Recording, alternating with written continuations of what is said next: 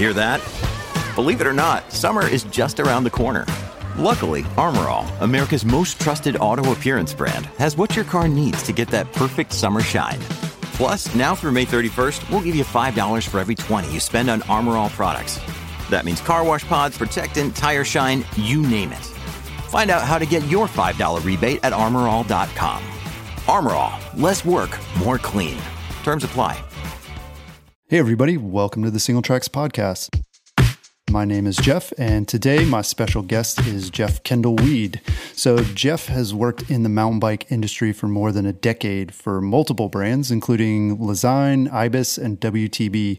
He's also a well known YouTube video producer, a rad rider, and advocate for the sport of mountain biking. When he's not traveling, Jeff is based in Bellingham, Washington, where he lives with his wife. Thanks for joining us, Jeff. Thanks for having me. It's an honor to be here, Jeff.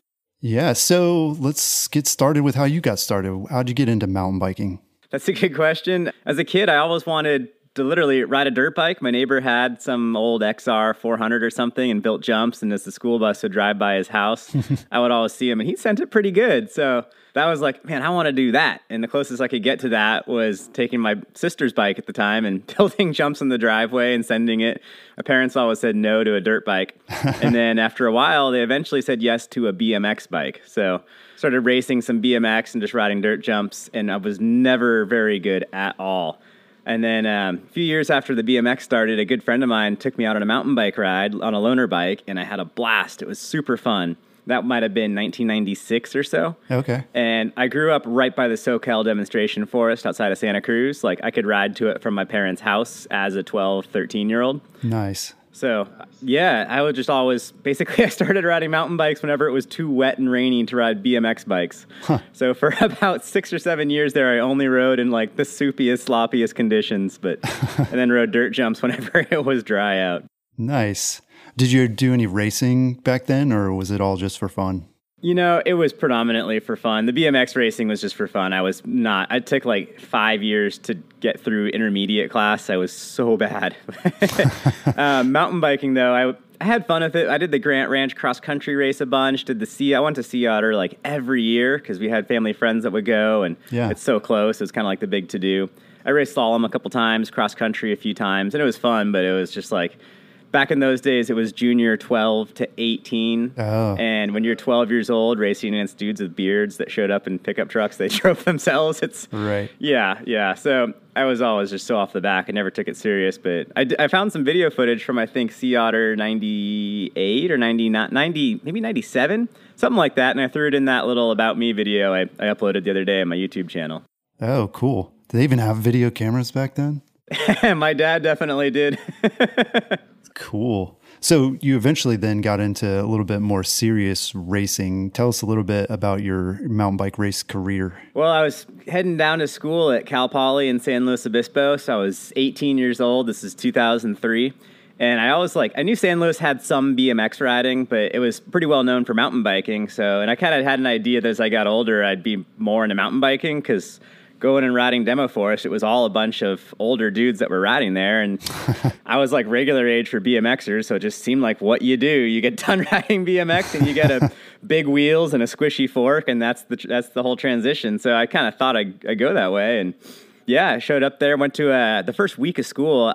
Actually, before I even went to school, I was at the dirt jumps and there was a dude on a mountain bike who was actually jumping through everything and not riding like kind of a goon, which was uh-huh. a lot of the mountain bikers back in the early 2000s would hit the jumps kind of goonish, I guess you could say.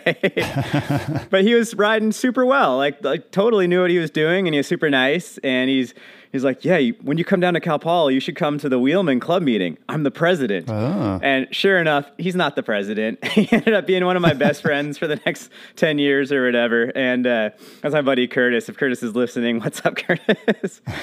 so anyhow, I went to the club meeting and sure enough, that guy was there, but he was definitely not at the front of the meeting. and everyone was talking about the race season, which was starting in a couple weeks. So I I went out to the race course for a volunteer work day to kind of check everything out, and the courses looked pretty cool. And I went out for the race the next weekend or whatever, and I borrowed someone's downhill bike and just took a run down the downhill course on a legit downhill bike. And I always kind of thought full suspension bikes were for like software engineers that had just started, like people that had like a lot of money and hadn't really ridden much at all. So I dentists. Yeah, so I mean, I was this feisty little BMX kid with a chip on my shoulder, so I had I had that perspective going into it, and so I'd kind of written off full suspension bikes entirely and thought the sport was cool, but it was like, yeah, I guess that's what you do. And then it was like, what? This is rad. so I couldn't believe how fast you could go and how much control you had and just the stuff you could get away with. So yeah, I ended up winning the beginner race that weekend and uh, wow. went to every single collegiate race that I could from then on out. That was 2003 and like went through the collegiate ranks that year. The next year did got on the podium at collegiate national champs in Pennsylvania in the downhill course. That was sweet. Mm-hmm. And just started racing Norba stuff as soon as I could. I think I raced a Big Bear in 2004 and Mammoth 04, maybe even Deer Valley 04. Gosh, that's that's a long time ago now, 15 yeah, years back. Wow. yeah. But yeah, and then it just kind of snowballed out from there. Yeah, that's really cool. I mean, did you think about any of the other disciplines? Like, was XC on your radar, or I mean, it seems like that was kind of bigger back then. Or did you did you know right away, like, I'm gonna do do more the gravity side? Well, you have to be good at climbing to be good at cross country. so that was the problem. I, I love racing cross country. I still love it, and I still predominantly ride cross country, for lack of a better term. I mean, cross country to me is riding up a hill and back down it. So right. Yeah, I, I loved racing XC because it was like a two hour long BMX race where you're just passing people the whole time and getting into it. But mm-hmm. when you have this BMX background that like elbows are okay and a little bit of contact is normal, and a lot of mountain bikers don't have that mentality at all. Right. That got a little bit interesting. But um, yeah. I love cross country, but I just was not, I did not have the genetics for it to do it at a, at a high level. Right. So when you graduated from school, did you go right into like racing full time, or did you uh, get a job in the industry first? Oh man, I never had a chance to really race full time, and that's probably a good thing thinking back to it. But uh, yeah, I was always on like an absolute shoestring budget, like literally dumpster diving for bike parts, racing on borrowed loaner stuff, just doing all I could to actually spend more time riding and less time working some job to afford a better bike. I just I always knew that in the end, more time on the bike would be more it was more important to me to be a good rider than to have the latest greatest stuff. Yeah. And so I had to skip quite a few races because I just didn't have the money to go. Oh man. And that was fine. Like you know, just do more skills training at home. Mm-hmm. And uh, so through school, I was hitting the races that I could. But that was also when the U.S. racing was really dying out and there were somehow there were more races on the East Coast on the West Coast, hmm. and trying to get to those fly-in races on a yeah. broke college kid. But no way, right? I could barely drive to Los Angeles to race a Fontana event like more than once or twice a year. So yeah. Yeah, I, I wasn't racing a, a, huge ton, but I was racing when it was close and local. And then 2008 was when I graduated school. The economy just, I'd been working a couple different jobs so I could actually afford a dirt bike mm-hmm. once I got done with school. So I worked three jobs for like six months to afford a fifteen hundred dollar YZ one twenty five. Wow. yeah, I I was pretty broke, and uh, after about six months at Lezyne, that we were right around July 2008 and the economy was just tanking. Yeah. And I remember the owner cut all of our hours down a ton and I just could no longer afford to actually like go ride my bike or ride my dirt bike I was the other jobs. I was writing for some newspapers mm-hmm. and doing wedding videos, and those were fine, but they were like very part time jobs. Yeah. And I just needed a change. I needed to kind of start my career life or whatever. And so I I had to leave the Lezyne thing. I just couldn't afford to stay there working super duper part time. Yeah. And um, yeah, so that was a very short stint at Lezyne, but it was good. I learned a bunch, and then you know, I spent like a, was a really hard six months or so looking for a job, having zero like professional career experience and not wanting to like be a barista or anything, like wanting to do something pretty legit. I wanted to use my degree. And then a friend was familiar with the IBIS crew and introduced me to him and um, got an interview, and that went really well. And then I kind of got in there doing odd jobs in the end of 08. Oh, nice. Cool. So yeah, I mean that's that seems to be a lot of people's career path. I mean, obviously you have to have a lot of passion for the sport and you got to really want it because it's not it's not a given. It's hard to it's hard for a lot of people to break in. Yeah, man, it took me a whole bunch of work, and I, am so lucky for that opportunity, and I'll forever be thankful that you know I remember being so empty handed going down for that job interview, and it was just like a super rainy day, and I'd been looking for. I'd had a half dozen other interviews in Silicon Valley, and just always swung out. It didn't help that I had like long hair, and you know, I'm like 22, 23, and like I'm competing against people in their 30s and 40s who've been working for 10, 15 years. So yeah, yeah, I was pretty demotivated, and I thought that was that was such a good opportunity they gave me, and that's why I'm still so stoked to be riding for IBIS. I mean, those guys really were the first ones to say, "Hey, here's an opportunity." So I'll always be thankful for that. Yeah, that's awesome. Well, during that time, like when you were looking, and then once you you know started your career, has who's like kind of inspired you to go on that path, and who's inspired you sort of along the way? That's a really good question. So, you know, there's a lot of bike industry in the Bay Area. And as a kid, going to Sea Otter so much, I kind of saw quite a bit of it.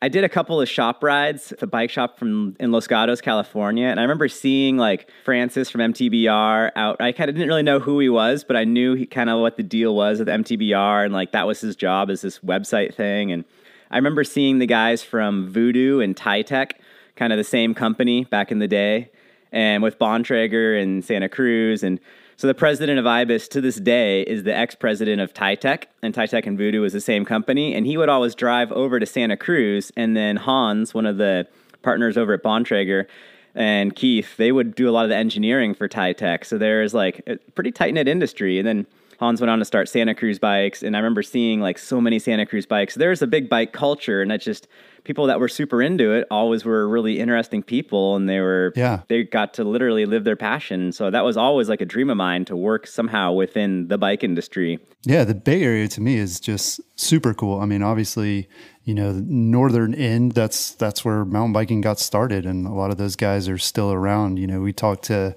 Tom Ritchie and Gary Fisher and you know all those guys they're living legends. I mean they they, they you know like they are still around all these guys that were there at the very beginning and um, to see them still in the area I'm just so impressed with a lot all the innovation that comes from the Bay Area and particularly in our sport as well. You know people think of like the internet and tech companies but you know that's where our sport started and it seems like in, at least in the US that's where a lot of the soul of the industry still lies. Yeah, there's still a ton of industry down there. And like up here in the Pacific Northwest, there's a ton too, but people up here don't shout about it quite as loud as people in the Bay kind of did. Right. Which which is fine. It's just different kind of different styles a little bit. But yeah, that was a cool spot and I'm thankful to have grown up there. It was rad. Yeah. Well, so for people who've seen your videos on YouTube, you know, it's it's really clear that you have a lot of passion and excitement for mountain biking. I don't think I've ever seen you like not smiling, you know, even while we're talking now, like you got a big smile on your face, which is awesome.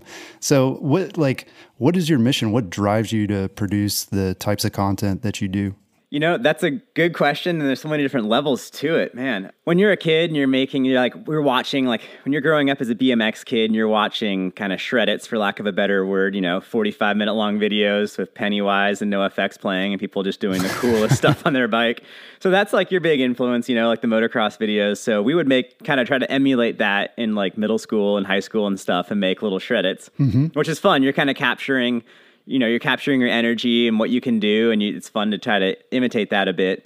And then through college i started shooting the, the collegiate races. I would just check out a video camera from the av department. Oh cool. And then i would film as much as i could from the race. And then the race was saturday sunday. I would edit Monday and Tuesday instead of doing all my homework. And then at the Wednesday club meeting, I would try to have a video ready for the club from the race that would show like everyone that raced. Oh, cool. Yeah, people got stoked kind of seeing the whole race weekend again. And they, when they saw themselves riding, they got so pumped. And when something cool happened that actually told somewhat of a story, like everyone would cheer for it. So, right. That was really cool. And I kind of, you know, over the next few years, I didn't really make many videos at all. I didn't really publish them, but I, I made a few on my own. And then a few years ago, like the Tahoe thing came out, and that was again kind of a shredit. I was just, I've been racing for so long and doing well at it, but I just had all this pent up energy and wanted to kind of send it a little bit. And that new bike came out that was such a good bike, and I was so excited. And then I loved riding that trail, Mr. Toads, up in Tahoe. Mm-hmm.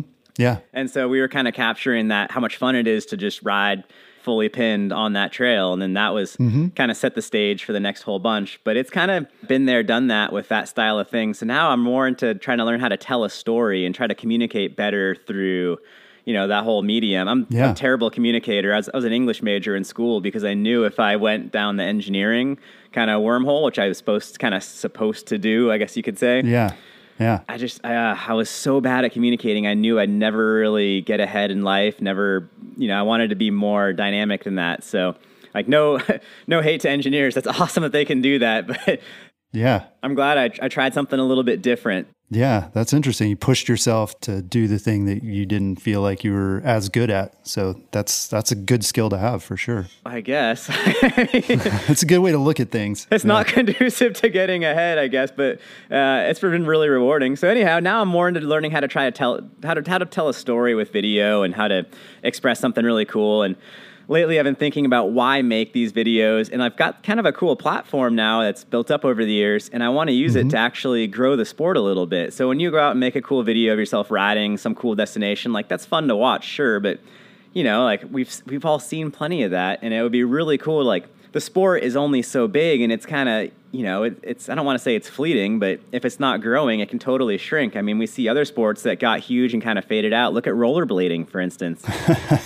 What happened to rollerblading? That's a good question. and I don't want that to happen to mountain biking. So Yeah. I see like these advocacy groups up here in the Northwest, they're doing great things. And it's like, man, I wish all advocacy groups were this well supported and this rad. And there's, mm-hmm. I've seen a handful of misguided ones over the years. And I've seen, once I moved up here, I was like, wow, there's some really good ones here. This could be super legit. Yeah. So I've kind of realized that I can kind of use what I've built now to actually make supporting these advocacy groups more of like a key tenet of what I'm up to. So mm-hmm. yeah, I'm really pumped to to head this direction and I wanted to do more of this last year and it was hard when I had like sponsorship deals for like riding videos of me Right. and I was trying to like tell other people's stories a bit through that. Yeah. So I had to split the difference a bit and I'm still like trying to find the right balance, but yeah, that's kind of that's really what inspires me now is to help grow the sport through interesting content. Yeah, that's really cool. Right. I mean, I think that's kind of the evolution of mountain bike videos too. I mean, in the early days, you know, the VHS days, it was all about the shredit and just super rad riding. And, you know, everybody still loves watching that stuff. But I think people like you are figuring out that it's a really powerful medium. I mean, it can be really inspirational and telling the stories of these mountain bike clubs and advocacy groups that are pushing for trails and, you know, doing a lot of cool stuff for the sport. They need a voice. And yeah, I'm sure that video can do a good job of helping people understand that and maybe, you know, putting some more wind in their sails via, you know, fundraising or just getting people involved or, or whatever the case may be. Or just letting people know that they exist and they're doing actually really cool stuff. I mean, Yeah. marketing is so huge and you know these advocacy i was so impressed in northwest arkansas that they had a whole separate kind of division set up to promote and market the trails and the advocates didn't have to worry about marketing because that was handled by somebody else and in other places they don't have that set up yet so it's like well maybe i can help them get the ball rolling a bit so Yeah, that's a really great idea. So, like you said, and you know, your YouTube videos have taken you all over the place to ride some pretty amazing locations. What's your favorite spot to ride? Oh man, that's a that's a great question. I really like riding in the Northwest here. Getting across the border up into Canada, the terrain up there is so good, and it's really similar down here too. But once you kind of get across the border, there's a few more cedars, a few, the hemlock trees, and all that. It's a little bit steeper and rougher. Yeah. I really like it when in the trail's kind of a puzzle, and you have to use all your wits to figure out how to get through it smoothly and safely. Yeah, So like, you know, traditional hiking trails that, you know, not bike built trails, like just old school trails are often my favorite. And there's not that many of those left in this day and age, but they're definitely out there. So right. yeah, that's the kind of stuff I'm most into. Yeah. What, what's like one trail that stands out, or one or two that stand out that you've seen so far? Or maybe one that's like really creative or, or just different from a lot of the stuff that's out there. Oh man, there's some good creative stuff back in Santa Cruz. I've got a friend that has a bunch of acreage up in the mountains above town, and he's built some really cool stuff. Switchbacks that loop back around themselves and stuff, and just Nice. you know, utilizing the uh, actual contours of the terrain with the trail really well. Yeah. Up in Whistler, there's some amazing stuff. Trail names are escaping me. A lot of the stuff from the EWS race course back in like 2013, 14, 15, that stuff was real fun. Oh, yeah. Like Billy's Epic right across the way. Kashmir to Kush, that was a great run. That was super fun, hitting bomb holes and such, but then Mm-hmm. kind of tight in a few sections. That was cool. Yeah. Well, what's your local riding scene in, in Bellingham like? I've heard a lot of good things. The Evergreen Mountain Bike Alliance is super active there. And what, what's that like, though? I mean, I think you said it too. The trails there are not as well known, maybe as other places, but they're certainly world class trails, right? Yeah, I mean, I could be happy riding in the state of Washington only for the rest of my life. I mean, there's so much here. wow. Evergreen has done a ton, and they're not the only group in town by any means. So here in Bellingham, there's not much with Evergreen. It's mostly the WMBC, oh, okay. which is the local group, and they've done amazing things. They have an office downtown, and they've got a, a full time trails director. He's a good buddy of mine, Eric Brown. And seeing the stuff that they've done and like the average legal public trail here on Galbraith mm-hmm. is so much better than like the gnarliest, like some of the gnarliest off map secret stuff or whatever that I've ridden in other places. So it's like, wow, this is really cool that they're accepting this as they're using Whistler design standards as their trail design standards rather than something else. I don't know what the other standards are, but yeah. Well, how are they able to do that? I mean, because I think a lot of people would enjoy that kind of stuff, but it seems like there must be barriers to making that happen. You know, I don't know the process well enough to say like how they're able to get away with what they do. And there's nothing that's sketchy or whatnot, but if you build a, a, gnarly trail with you know 30 40 foot jumps on it and you rate it as double black and you have a sign at the beginning this is an advanced trail with big features on it. I mean it seems like you're covering your yourself as well as you can there and that's kind of how they do it so. And there's so much to ride here. It's not like there's just one trail in town. There's stuff literally for my two year old daughter has trails to ride. There's so much to ride. It's such a good variety Nice. Yeah. And I mean there must be a lot of really good riders in town as well for those trails to to get built and then to actually get used. Yeah, there's a huge I mean the riding population here is it's massive. And it's when you drive around town, the number of not just like bikes and bike racks you see, but like really well set up, gnarly enduro bikes. It's like, whoa, this is a big thing here. that was kind of last year. I started. That's the kind of what I don't know. Maybe two years ago when we first moved to town, and I kind of saw that that's what's normal here. Like the average rider here is pretty experienced, and that was kind of like, wait a second, we can have mountain biking as like a mainstream activity as long as we do it right, it can be super cool. Yeah, very cool. So while we're talking about mountain bike videos and YouTube videos, Matt Miller, one of our staff writers, and I were talking about your videos, and he was just commenting on like the quality, like everything is just so like crisp, and you know the colors are awesome. Like, how what do you have any tips for people who are making their own mountain bike videos?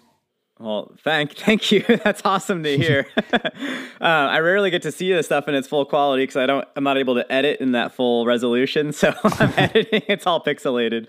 You know, it's really just about being familiar with your stuff. I don't even think the gear matters that much. If you have a good story to tell and if you have good riding to show, like look at Danny MacAskill's breakout mixtape from 10 years ago. Like the quality of that is not all that amazing, but the riding is so good. Mm-hmm. So I've definitely had times where I've lost sight of the you know, like what the content is and focus too much on the gear and, you know, the actual product would suffer. Yeah. So I would say first and foremost, have a plan of something good to actually shoot or a good story to tell. That's way more important than it being sharp or crisp. People will forgive a lot. And then I'd say the audio is the next most important huh. over the picture.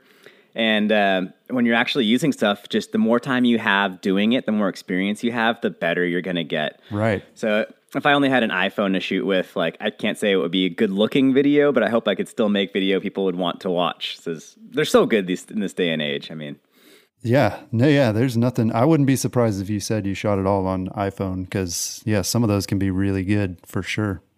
So you've worked in a few different like sales and marketing positions in the mountain bike industry over the years.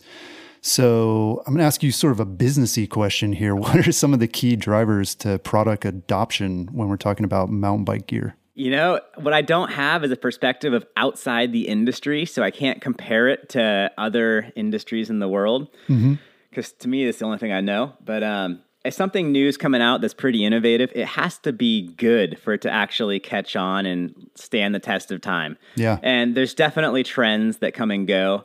But I think for the most part, there's definitely plenty of trends going. But I think back to like 2004, 2005, my friends and I were all riding single chain rings on our bikes. We had 160 travel forks. You know, the Fox 36 had come out. Mm-hmm. The widest handlebars we could get, which were like 710, 720.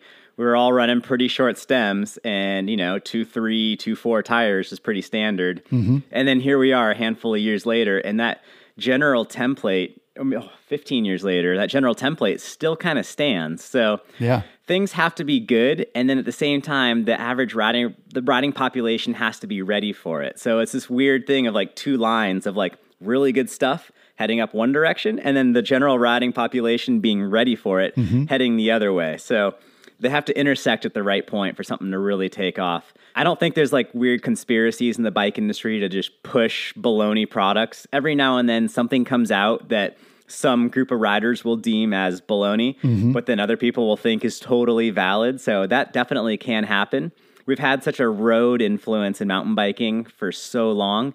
We're kind of finally getting away from that and getting into more of like a moto more downhill. Basically, people that grew up kind of like people like me have kind of made their way yeah. into the industry that don't just have like a cross country and road background. So now these more aggressive bikes are becoming adopted as the norm and it doesn't just happen overnight, but it's a slow process. And yeah, I'm sure some folks that did grow up on the roadside are not happy with running a single chain ring and not having that, you know, the big ring to get across town. And they're probably not happy about the new ratting upright geometry, but you know, a lot of other people are happy. Yeah, and the the bigger tires. Yeah, well, I think the two three to two five size is kind of going to continue to be the dominant size for a long time. Mm-hmm. But yeah, the two sixes and two eights have definitely made their mark as well. Yeah. I mean, yeah, you touched on a, a, lot of really good points. I mean, there are definitely, there are like those cynics out there, the people who tend to complain when new stuff comes out and say, oh, this is all like just hype and marketing. But then I feel like those same people would agree that bikes today are way better than they were 10 years ago or 20 years ago. And like you said, a lot of that groundwork was laid back then in terms of the sizing and standards on stuff. But the products today, man, they just keep getting better and better. Even if there are a few like products here and there that are kind of like, what? Like, what are they doing with that? Or, or like, no, that's that's just hype. You know, the standards haven't really even changed all that much. I mean, chain line hasn't really changed. I mean, I've got this 1995 Ibis Mojo hardtail in my garage, and I put a brand new Shimano XT M8000 Gruppo on it. I mean, like, oh wow, that bike could. It's old enough to to buy a beer at the bar, right? And this modern stuff all fits on it. You know, it's hard to find a straight steer fork and headset, but it's not impossible. But that's really the only thing on that entire bike that's like a little bit tricky to find. I mean, yeah, everything bottom brackets haven't really changed. Drive, I mean, it's amazing how much hasn't really changed. And sure, you could go nuts and build a bike with more of the new style stuff on it, but mm-hmm. you don't necessarily have to. So yeah, it's it's an interesting world we're in right now. Yeah, for sure. So you talked a little bit about riding motorcycles in your past, and I think you still ride motorcycles a little bit, don't you? I try to. yeah. It's been so snowy and icy here the last uh, six weeks or so. I've been off the bike a bit. But um, uh, yeah, I always wanted dirt bikes and could never really do it. Parents weren't into it. I always take friends' loaner bikes out whenever I could as a kid. And through college, whenever friends had a loaner bike, I would always try and go riding with them. So yeah, it's always been something I've been super interested in, but never quite able to get 100% into. And then I finally bought my own first bike in 2008 and got pretty heavy into it, like riding three times a week for the next year. So yeah, I was super into it.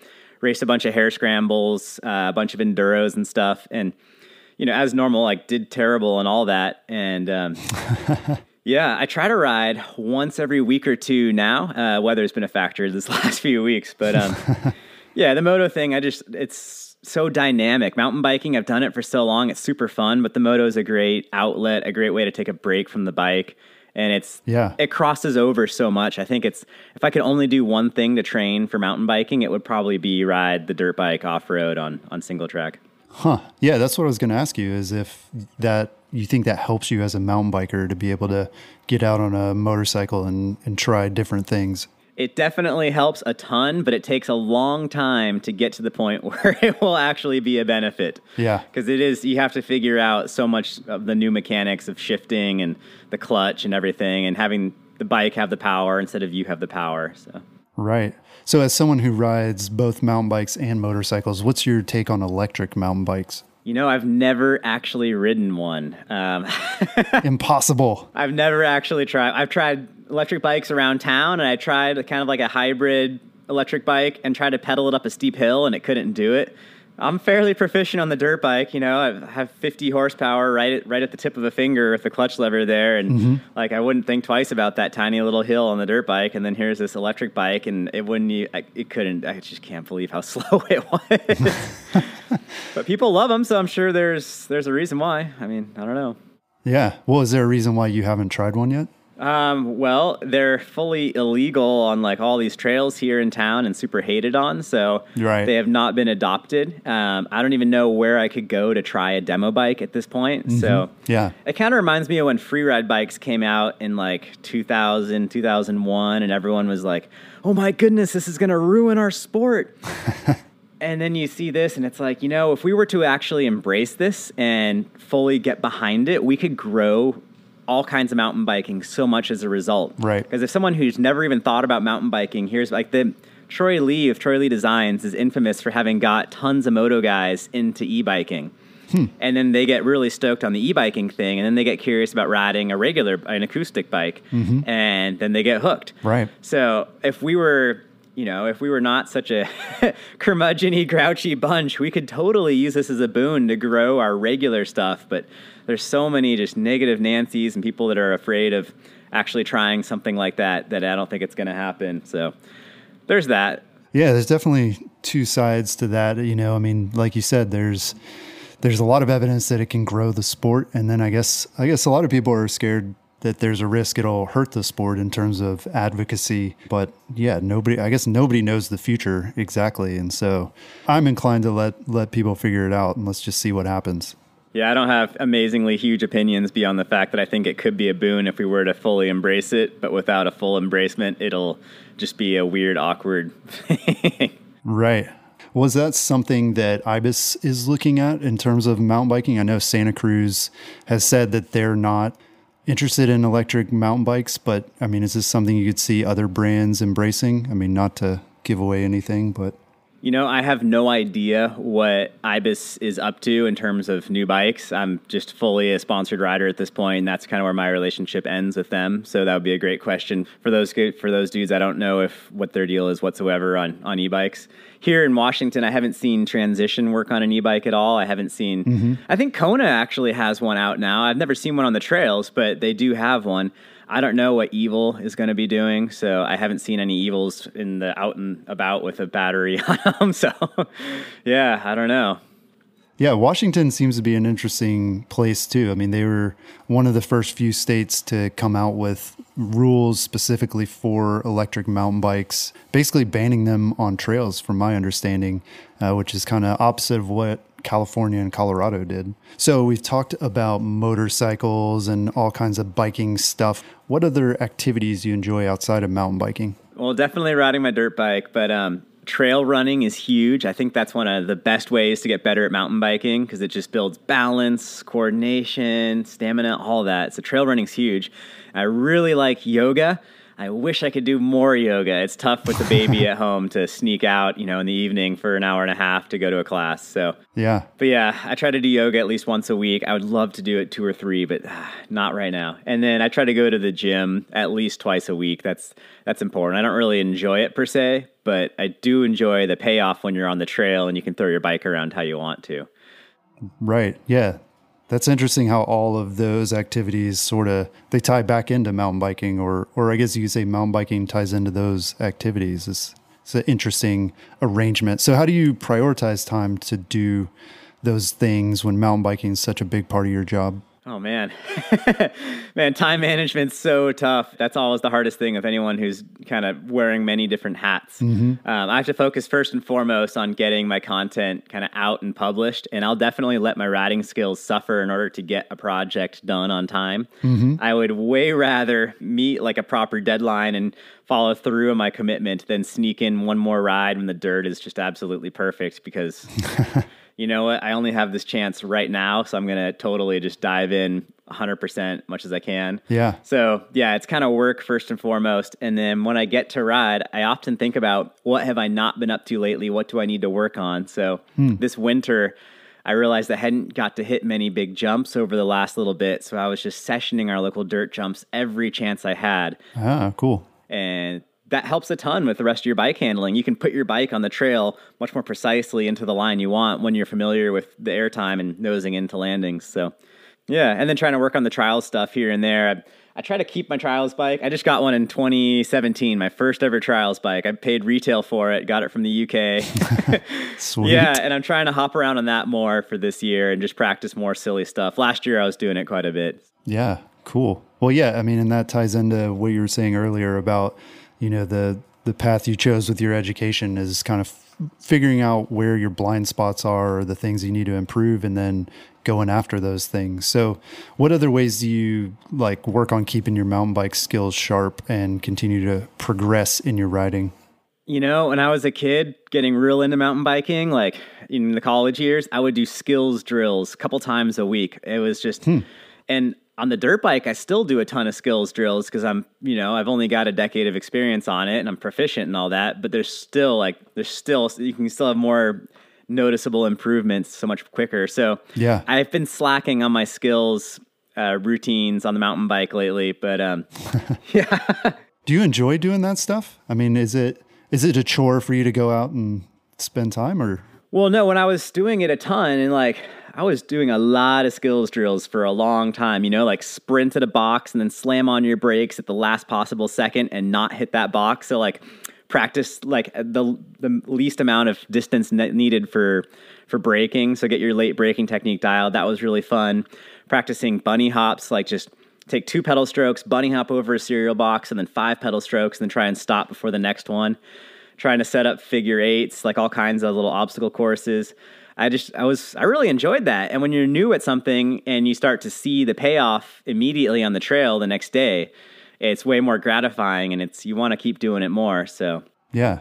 I lately I've been so strapped for, you know, I've got a wife, I've got a family and a baby and everything and mm-hmm. working. So it's a lot harder to go out and spend two hours a week practicing specific skills. I wish I could. Yeah. Um, the payoff isn't quite as obvious as it used to be. So that makes it harder to dedicate the time for that now. Right. But that's where like the dirt bike and the trials bike come in because I can still make some pretty good gains pretty fast because I have less experience on both of those. Yeah.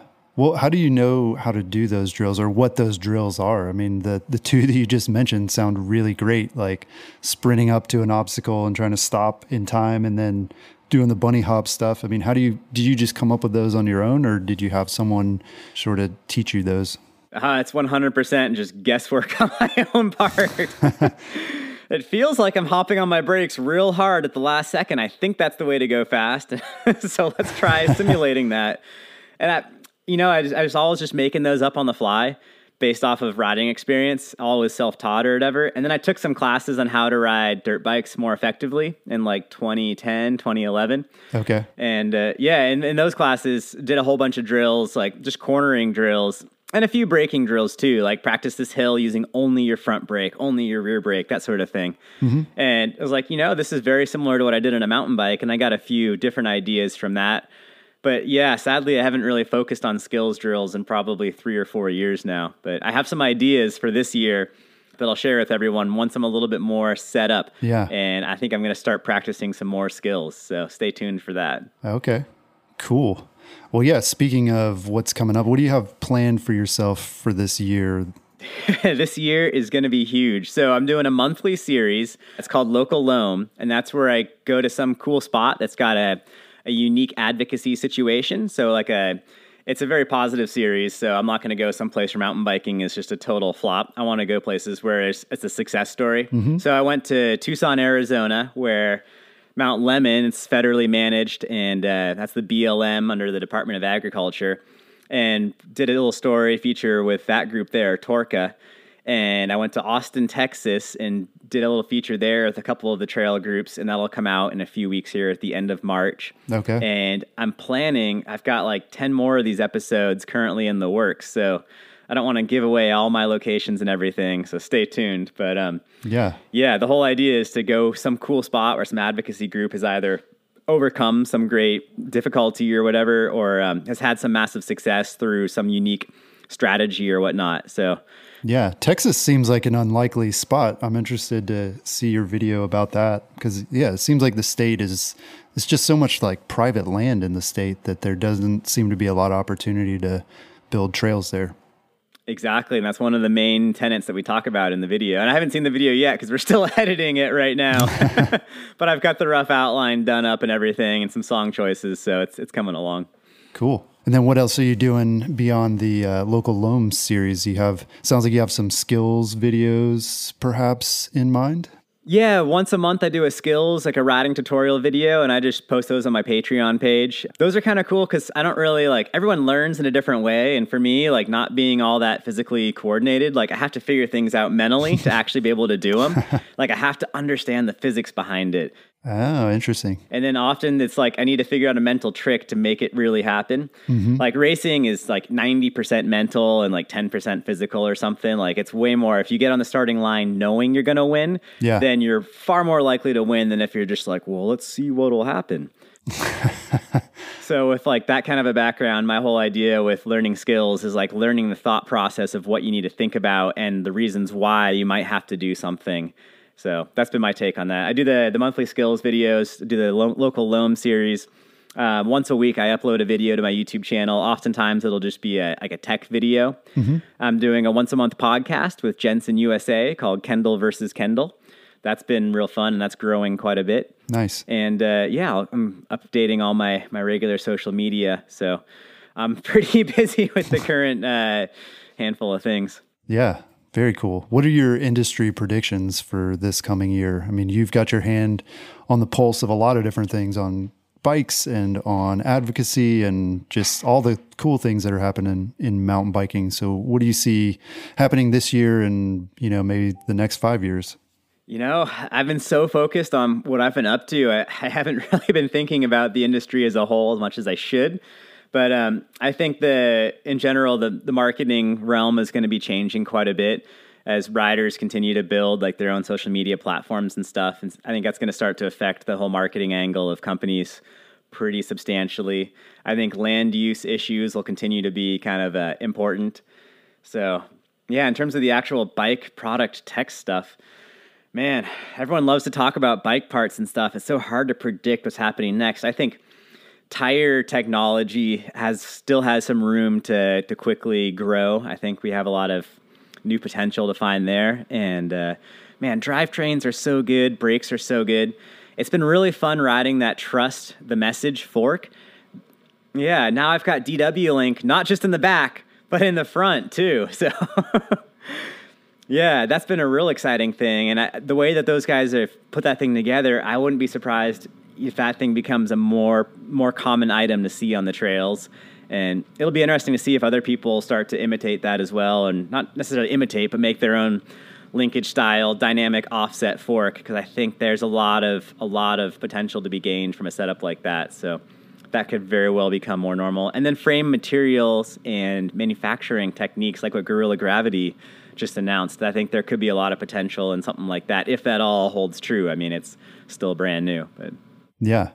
Interesting. You know, there's a few mountain bikers out there that I've always watched ride that I've been like, wow, they're really good. So, like watching Danny MacAskill ride, that guy's so dialed and he's had such a consistent style that has just improved over the years. That's been really cool to see.